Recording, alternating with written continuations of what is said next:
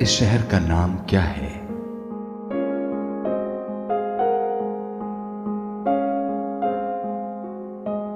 एक बेकार सी दोपहर के वक्त, पलंग के आखिरी छोर पर बैठे हुए लड़की ने कहा, वो मुझे पसंद है। He so caring and very humble मालूम है, मेरी पहली रिंग पर वो फ़ोन पिक करता है। जब मैं कहती हूँ, अभी आ जाओ। तो वो उसी वक्त आ जाता है। मेरे लिए रात भर जाग सकता है। उसने कई दिनों से अपनी जीन्स नहीं बदली क्योंकि वो मैंने उसे दिलवाई है। अभी वो क्रिकेट खेल रहा है, मगर खेलते हुए भी मुझसे बात करता है। वो मेरे साथ रहना चाहता है। इसके बाद एक लंबी चुप्पी दोनों के बीच आकर बैठ गई। उनके बीच कुछ खास बचा नहीं था। जिसे वो प्रेम समझते थे, वो दरअसल एक दूसरे के होने से एकांत को हरा देने का प्रयोजन मात्र था। एक तरल अजनबीपन बढ़ने लगा तो उसके पहलू से उठते हुए लड़की ने आखिरी बात कही, तुम्हारे साथ सिर्फ़ रो सकती हूँ और उसके साथ जी सकती हूँ। उसके चले जाने के बाद कई बरसों तक उस लड़के को कुछ खास इल्म न था कि किधर खड़ा है। और किस झोंके के इंतज़ार में है। धुंधली तस्वीरों में उस शहर की सड़कें वीरान हो गई थीं। घंटा घर के पास वाली चाय की थड़ी पर वो चुपचाप सोचता रहता था, इस शहर का नाम क्या है? नदी के किनारे बैठे हुए या वादियों को सूंघते तन्हा रास्तों के मोड़ पर, या कभी किसी सूनी सी बेंच पर, या शायद किसी पुराने पेड़ की छाव में, एक तिनका था उसके हाथ में और अचानक छूट गया।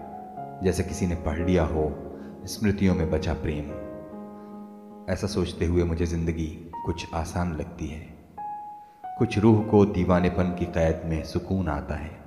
जब अचानक बच्चे दौड़ते हुए आते हैं कमरे में, मेरे हाथ से भी कोई पन्ना अक्सर छूट जाता है, जैसे पकड़ी गई हो दो शीजा चिट्ठी लिखते हुए महबूब को कि बातें बेवजह हैं और बहुत सी हैं। इधर कई दिनों से बादलों का फेरा है हवा अचानक रुक जाती है। शहरों की सड़कें और घर अजनबी लोगों से भर गए हैं। डॉलर की पच्चाप से उड़ती हुई धूल पेशानी की मुबारक लकीरों को और गहरा कर रही हैं। अब ये रेगिस्तान मुझे रास नहीं आ रहा।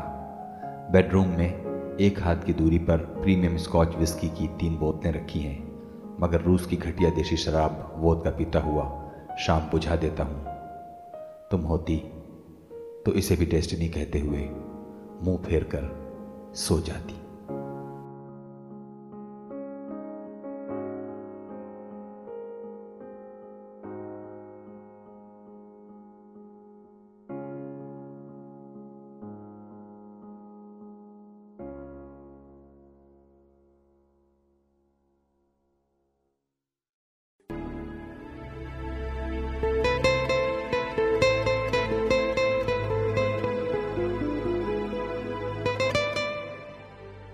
नमस्कार, मेरे पॉडकास्ट चैनल पर आपका स्वागत है। लिसन विद इरफान नाम के इस चैनल को अभी तक मैं अपने सुख के लिए चला रहा हूँ, जिसमें ऐसा लगता है कि आपको भी कुछ सुख ज़रूर मिलता है। इस चैनल को एक रेगुलर इंटरवल पर अपडेट करने के लिए जितना समय और जितनी ऊर्जा और संसाधन लगाने की ज़रूरत है, उसके लिए न तो मेरे पास कोई इंस्टीट्यूशनल सपोर्ट है और न कोई जमा पूंजी है। इसलिए अगर आपको ये किसी भी तरह का सुख पहुँचा रहा है तो इसके लिए आपके सहयोग की बेहद ज़रूरत है।